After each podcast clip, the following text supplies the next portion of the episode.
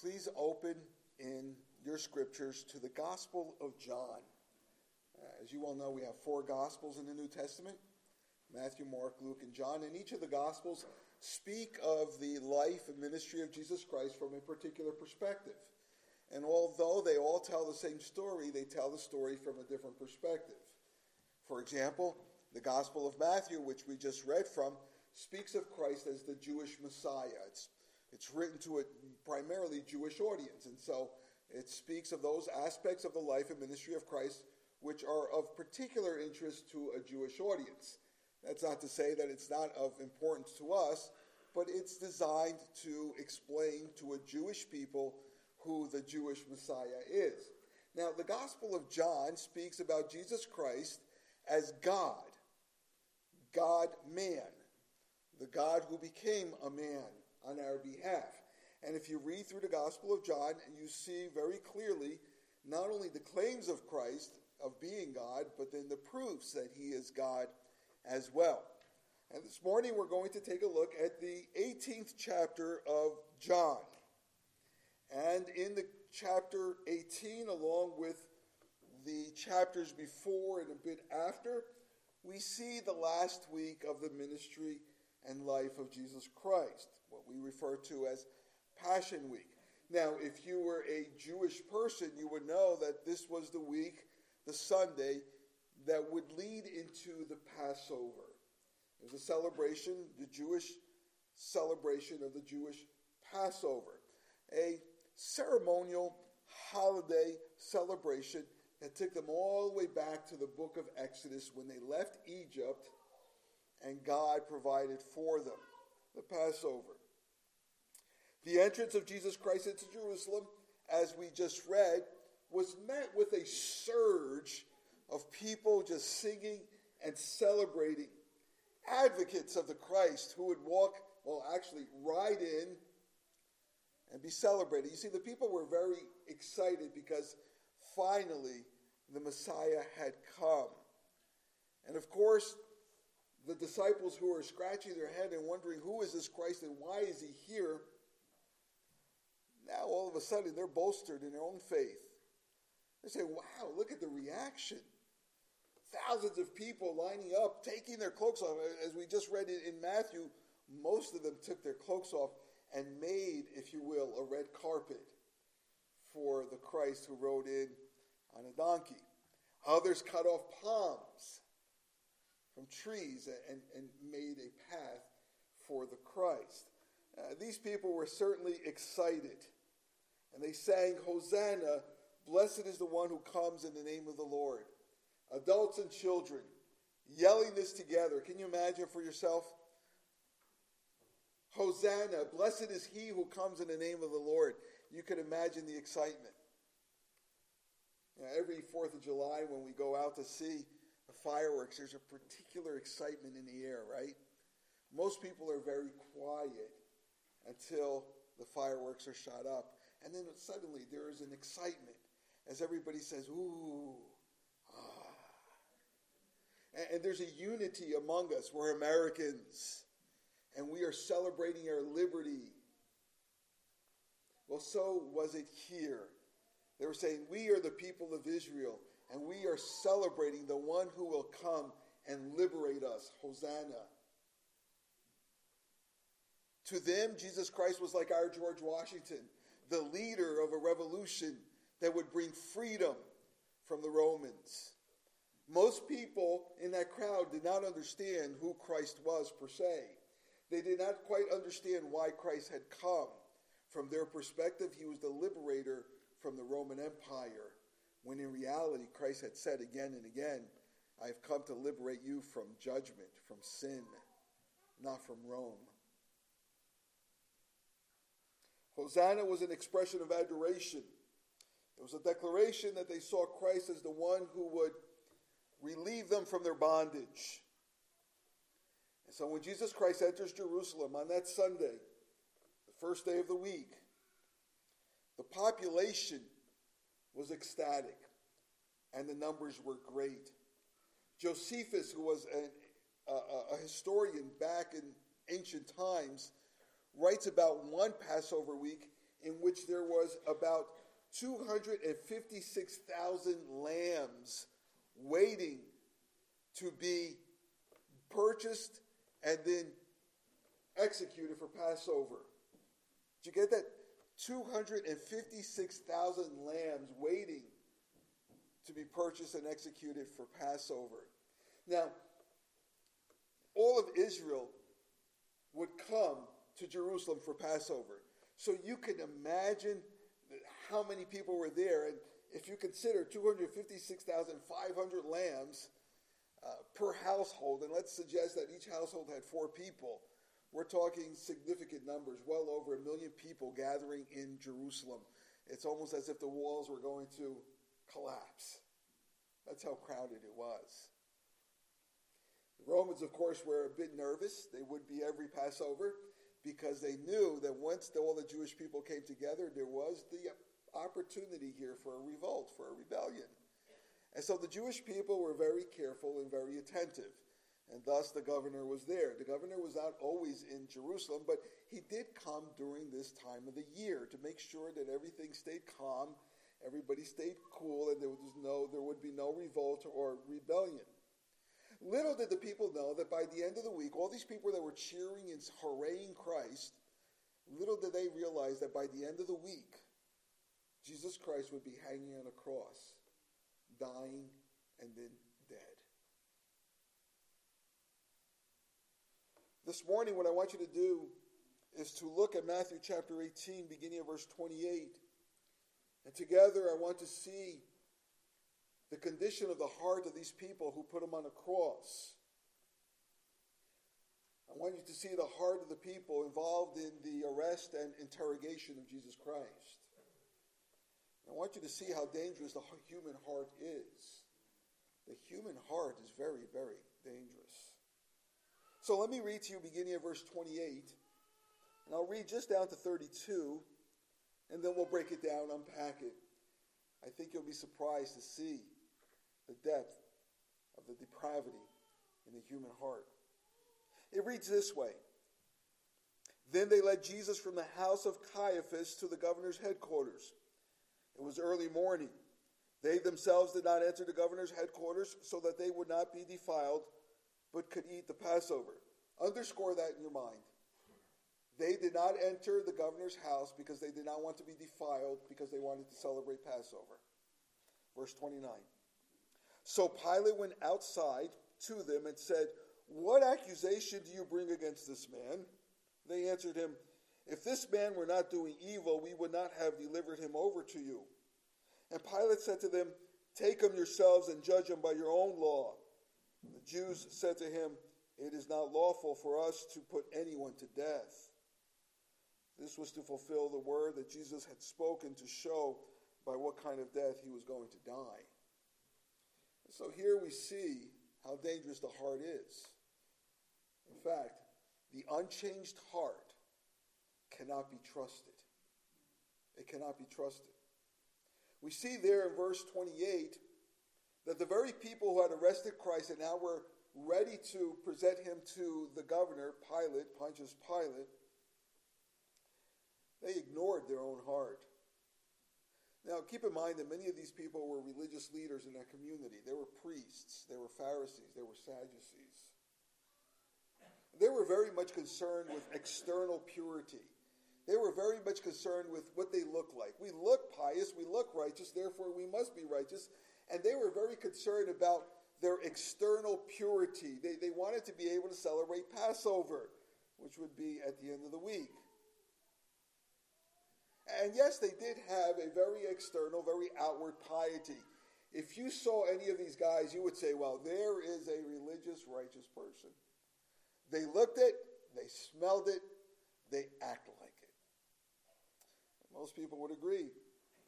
However, notice here how they ignore their inner condition. Externally, they look great. Internally, well, not so good at all.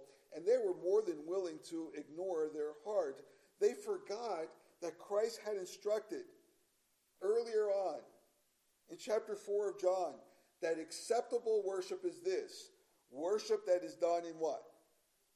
In spirit and in truth. That's acceptable worship. Spirit and in truth. Not in ceremony and external appearance. That's all they were giving. It was all outward, it was all form, it was external appearance, not in spirit or in truth. Now, notice here what I find just extraordinary that they are looking to keep themselves pure so that they could celebrate Passover even while they're contemplating murder.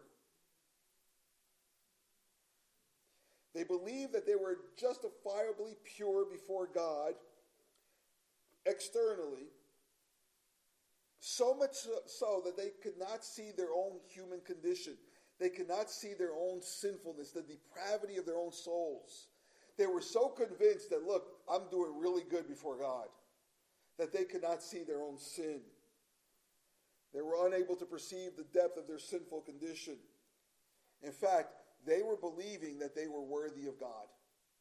They had convinced themselves that they were relatively good. I'm better than you, therefore I must be okay.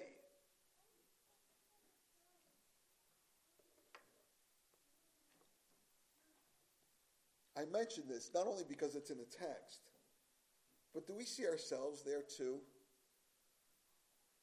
I'm relatively good. I'm better than you. And if I'm not better than you, I can mention a lot of other people I'm better. That I, I, I am more pious than they. We do this consciously or subconsciously all the time. Lord, I'm a sinner, but I'm not them. That's exactly what these men are doing, even as they are contemplating murder. They still say, Well, I am relatively good. Here is the deception of the human heart. These men were so deceived by their heart. The heart is so deceitful that it convinced them that what was in their hearts did not matter. They were convinced that what was in their hearts, they were looking to murder Jesus. They were convinced that it didn't matter. That's how deceitful the heart is. Not, not only does the deceitful heart make us focus on externals, but the human heart is also quick to defend itself. Have you ever noticed that? Certainly, if you have children, you've noticed that. But have you noticed that about yourself? I have about myself. How quick I am to defend myself because I want to hide my heart even from myself. Notice what they do here, verses 29 and 30. The heart is ready to defend itself. So, Governor Pontius Pilate comes out of the praetorium in self defense. Uh, the Jewish people refuse to come in because of their ceremonial purity laws. So the governor very kindly comes out and says, What's going on? He says, What charges are you bringing against this man? But you can read his attitude. He comes out as if saying, Why in the world are you here bothering me? I have my own schemes, I have my own plans, I have my own things to do, and you are not helping. In fact, you're getting in the way. Don't bother me with what you're doing.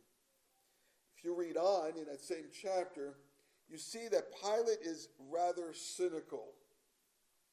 He's a man that has been searching for truth himself but has been unable to find it because he trusts nobody.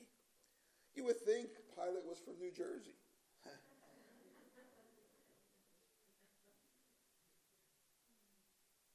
he defends himself. He says it's about me, it's about what I want. Don't bother. But the Jewish leaders do so even more so. They respond in self defense. Look at what they say. If you were not a criminal, we would not have handed him over to you.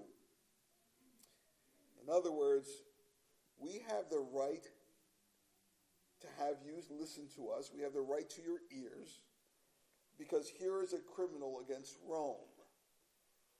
So listen, Pilate, don't question us. Don't second guess us. We have rights, you know. They quickly defend their own hearts. They knew what they were doing was wrong, but they quickly defend their own hearts. The sinful heart, my friends, reveals itself when it attempts to conceal itself. Now, listen again. Let me say it again.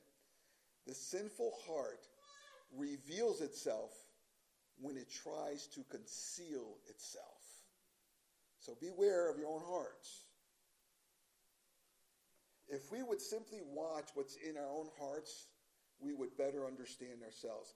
If we would simply watch what it is we try to conceal, we don't want anybody else to see, we would better understand our human heart condition.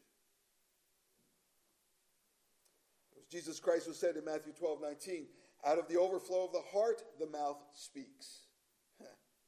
Whatever in your heart is going to push up into your throat and come out of your mouth.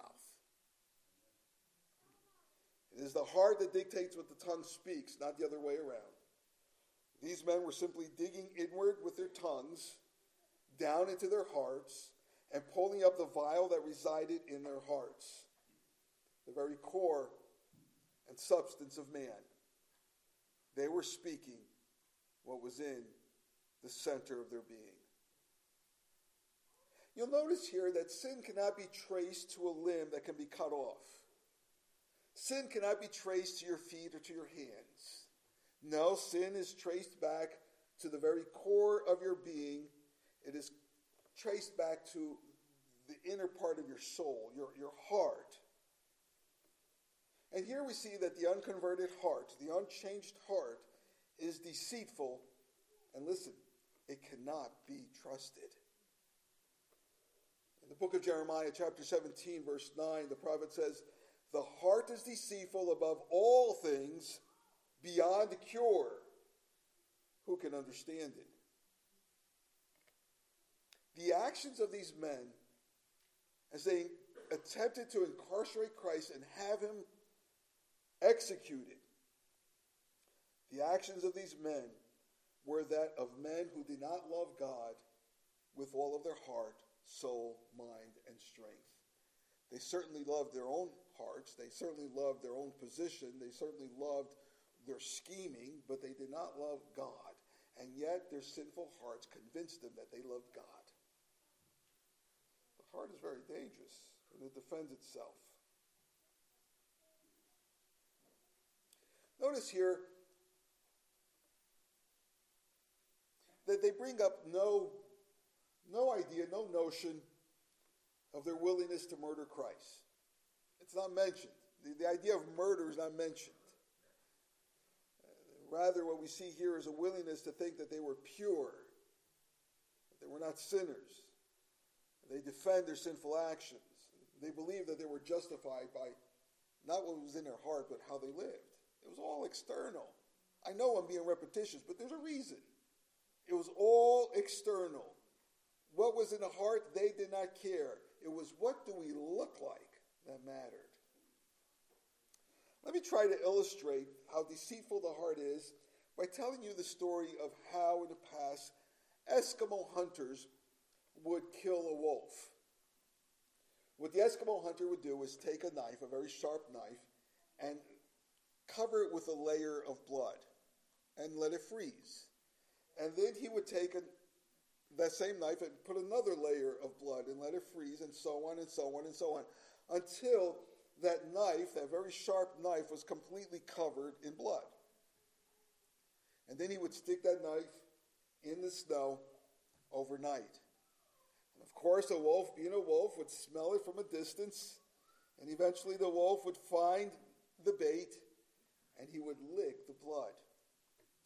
And in licking the blood, he would lick some more and some more and eventually he would lick very vigorously until suddenly all the blood is lapped away, and all he has now is an exposed blade, a naked blade.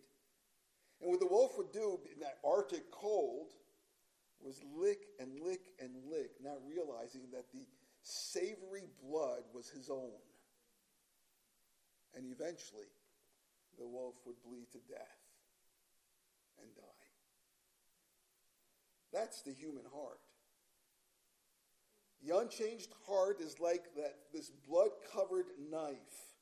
It appears to be reasonable, it appears to be good, but my friends, Jeremiah is right. It deceives you. And in time, it will take your life from you. Your soul will be a lifeless carcass. That's the human heart according to the scriptures. The unchanged heart is deceitful, it cannot be trusted. And what we see here in these brief verses is, not only that the heart is immensely deceitful, but we also discover here that the heart is very dangerous and able to do anything, anything as well. There's no limit as to what sin in the unconverted heart will conceive. Take a look at verse 31. You see not only that the heart is dangerous, rather deceitful, but it is also dangerous. It is able to do anything. The heart of every human being desires truth. Would you agree? We all want truth. We don't want to be lied to. One of the complaints we have today is of all the fake news. We don't know what to believe. We don't know what's true. We don't know what's fake. And we have one side pointing at the other and accusing the other of lying to us. And we all feel frustrated and uncomfortable and, of course, divided. We all want truth. We live by truth. Without truth, it is impossible to succeed. Instinctively, we want to be told the truth. In fact, there's no advantage whatsoever to be lied to. The only person who has an advantage is the liar. But the person being lied to is never going to gain. And the reason we want truth is because we all bear the image of God. Although the image of God as human beings is marred, in many ways shattered, God is truth, and therefore we want truth. We have the image of God in us. We demand truth because we are created in his image. In fact, I would say that we have this unquenchable thirst, desire for truth, especially when the truth pertains to the reality of God or to the purpose of man or to whether or not there's eternal life or to whether or not there's a purpose for day to day existence. We want truth. Pilate desired truth. He's very leery, as we see here in these verses, of these priests, these religious people with this outward appearance. He's very leery of them. He says, I think you're lying to me. I think you're using me. And so he's standoffish. He wants truth. In fact, if you read on, verse 38, he says to Jesus Christ, after Christ says he is truth, he says, What is truth? Truth was standing right in front of him and he could not see it. What is truth? He wanted truth. He refuses to be implicated in the lies of these priests. And so, verse 31, he says, Take him yourselves and judge him by your own law. You go and judge him by your own law.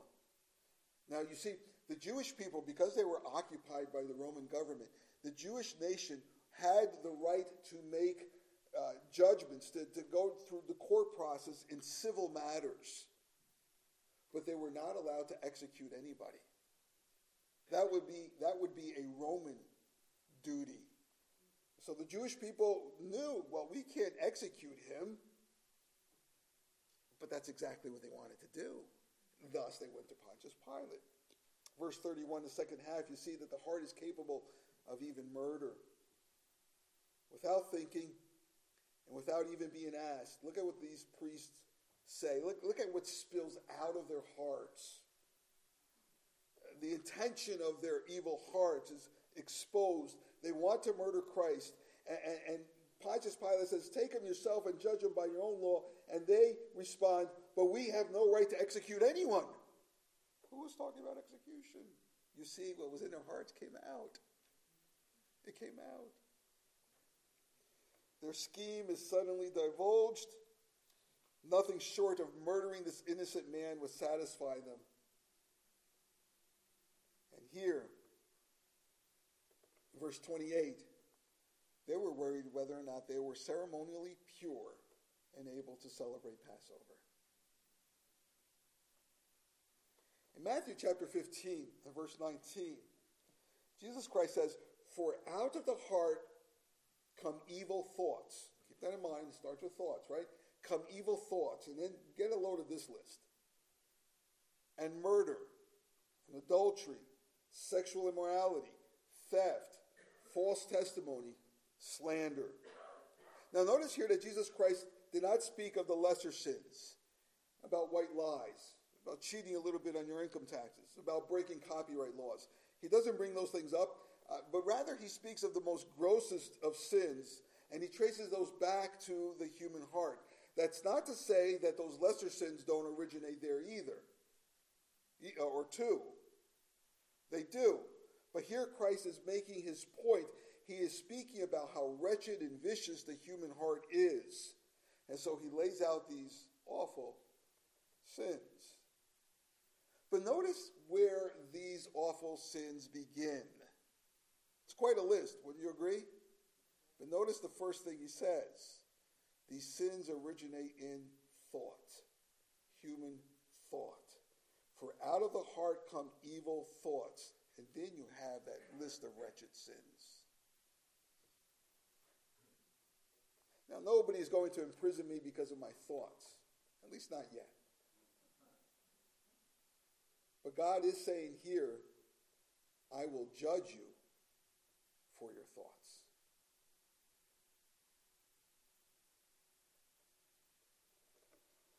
My friends, sin begins in your thought life. God here is equating the treacherous sin of theft, adultery, murder, and so on with sinful thoughts. Sins that initiate in the heart and then are formulated in the mind and then are carried out by our hands and feet. Keep this in mind. This is something these religious priests needed to be reminded of and forgot. Please let's not us let us not forget ourselves. The sin is conceived when it is played out in your thoughts. Now, we may all argue here that we are not murderers. But would you agree that we have murdered people with our thoughts? We may all say, oh, I'm not an adulterer, but men in particular, would you agree committed adultery with your thoughts? You see, it begins in the heart. It's formed in the mind. And then it's carried out with our hands. God requires that we even learn to control our thoughts. And it's not something that we do naturally. It's something that is done supernaturally, meaning Christ in you. Christ in you. And the way we control our thoughts is not simply by thinking about what we're thinking, but rather desiring the things of God. When our hearts desire the things of God, we will naturally hate what does not belong to God, what does not pertain to God. When my heart my inner being desires what is good, my thoughts will dwell on those things that are good, and I will live out according to that good. But if my heart is not transformed, it will produce thoughts that will be sinful and will be carried out in actual sin. Sin is not just the result of a momentary lack of self control. No, sin is the mental assembling of what's already in our hearts. And if the heart is corrupt, causing thoughts to be corrupt, then I must be corrupt. The sinful heart resulted at birth, my friends. Please don't think that somehow because of the environment these people became corrupt. Certainly, our environment does not help us. Certainly, TV and social media does not help by and large. There's exceptions uh, to this corruption of the heart, but it did not happen to us. We were born that way. At birth, we're born with a corrupt heart, with a depraved soul. If you take a look at the very beginning of the scriptures, Genesis chapter 6, verse 5, the beginning of history, it reads this way And God saw that the wickedness of man was great in the earth, and that every imagination of the thoughts of his heart was only evil continually. That's modern day. New Jersey, USA. It was also the beginning of history. We're all born with this corrupt heart. And that's why Jesus Christ came. And that's why Jesus Christ died. I find it amazing that even as they were contemplating a way by which they could get rid of uh, Christ by crucifying him, they played right into the plan of God. There's a theological term for that perichoresis. Some of you know what I'm talking about. God interwoven in the choices of man and in the actions of man. Romans chapter 3, verse 23 tells us that we are corrupt. It reads, For all have sinned and fall short of the glory of God. And the psalmist writes, Surely I was sinful when? At birth. Sinful from the time my mother conceived me. And as part of Adam's fallen race, each of us share in this corruption. It stems from, that stems from this very essence of our being, from the very heart of our being. We are each sinners among sinners, and that's why Christ came. And we can be freed from our sin. We can certainly be quickly freed from the penalty of our sins through Jesus Christ. And our sinfulness is evident. You know what I find interesting? That when I'm on the internet, which is quite often, I can find articles on any, any, any subject. It's amazing, isn't it? With just a click, I could download whatever information I want, whether it's on technology or mechanics or health or poetry or history or consumer reports. With just a little click, I could read about housekeeping, I could read about purchasing a car, I could read about religion, anything I want. And we all have our interests. And we Google whatever we want, and there it is for us. And sometimes we just glean the information, sometimes we enjoy the information. But you notice what I don't find on the internet? I don't find articles explaining to me how to sin. I don't need to look up how to commit adultery. I don't need to look up how to steal. I don't need to look up how to lie. I don't need to Google that. You know why? It comes very naturally. And do you know why it comes very naturally? Because it's in my heart. We are broken sinners, depraved, wretched sinners. That's why Christ comes. That's why Christ comes to save us. I do not think that any of us should ever consider ourselves immune from the plague of a sinful heart. If you consider yourself immune to the sinful heart, understand then you are being just like these religious priests in John chapter 18. They thought they were immune, and so they ignored their heart. They believed they were good enough because externally they sure did look good enough. Well, my friends, let me wrap this up by saying that this morning I'm, I've been trying to not only expose who these people were that were attempting to crucify Christ and eventually succeed. I'm not just trying to expose them, but I want you to see how much like them we are.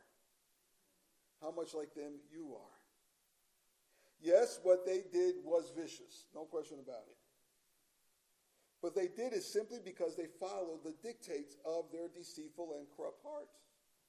They did what came naturally from the core of their being. That's all they were doing. Very natural. It's not that they were more sinful than the rest of us. they are just as sinful, or we are just as sinful as they. They are not more immoral or more wicked than anyone else. They simply possessed in their soul the same heart that every one of us is born with. And we know it. Because we've seen what comes out of our mouths. Because we've seen what our thoughts formulate. We have seen for ourselves what we are willing and able to do. And sometimes we shock ourselves. And we say, Me? I'm able to do that? I'm willing to do that? That's the human heart. It's not deniable. Unless, of course, you would trust your deceitful hearts. The remedy for this contaminated heart is not good deeds. You know, a lot of people think along those lines that if my heart is so contaminated, what I need to do is do a lot of good things, a lot of good things, so that eventually my good will outweigh the bad. But here's the problem whenever your good deeds are run through your sinful heart, your good deeds become sinful too. And that's why the prophet Isaiah says that all our good deeds are like are like filthy rags. who wants, who needs a filthy rag? The answer is not good deeds. The answer is not religion. Religion is simply man trying to find God when in reality at the cross Jesus Christ finds you.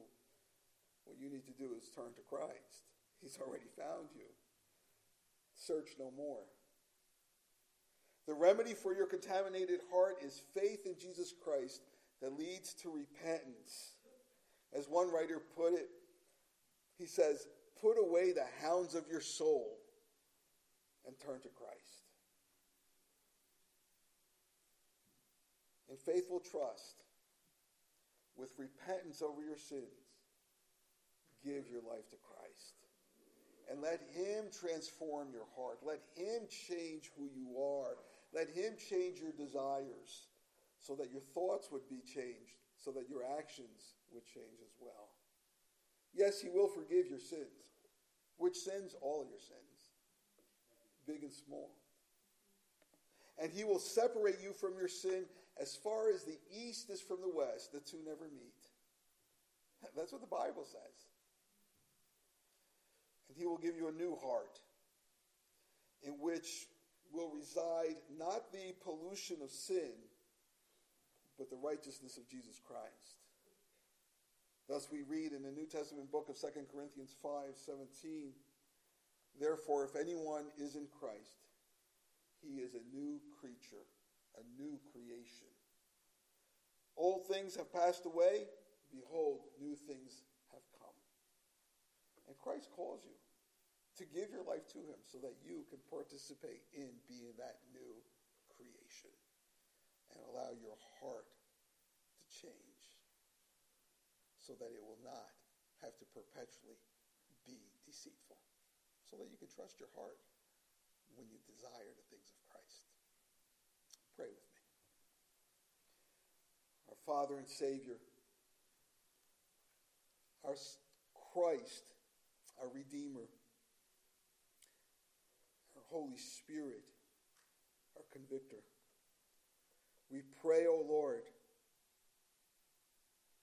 that our hearts would each here be so redeemed, so transformed, that our desires would be your desires, that our thoughts would be in accord with your plans and your precepts. That, Lord, we would not be counted among those who hated you and yet thought we were okay or good enough. But our, our, our lives, our inner hearts would prove otherwise.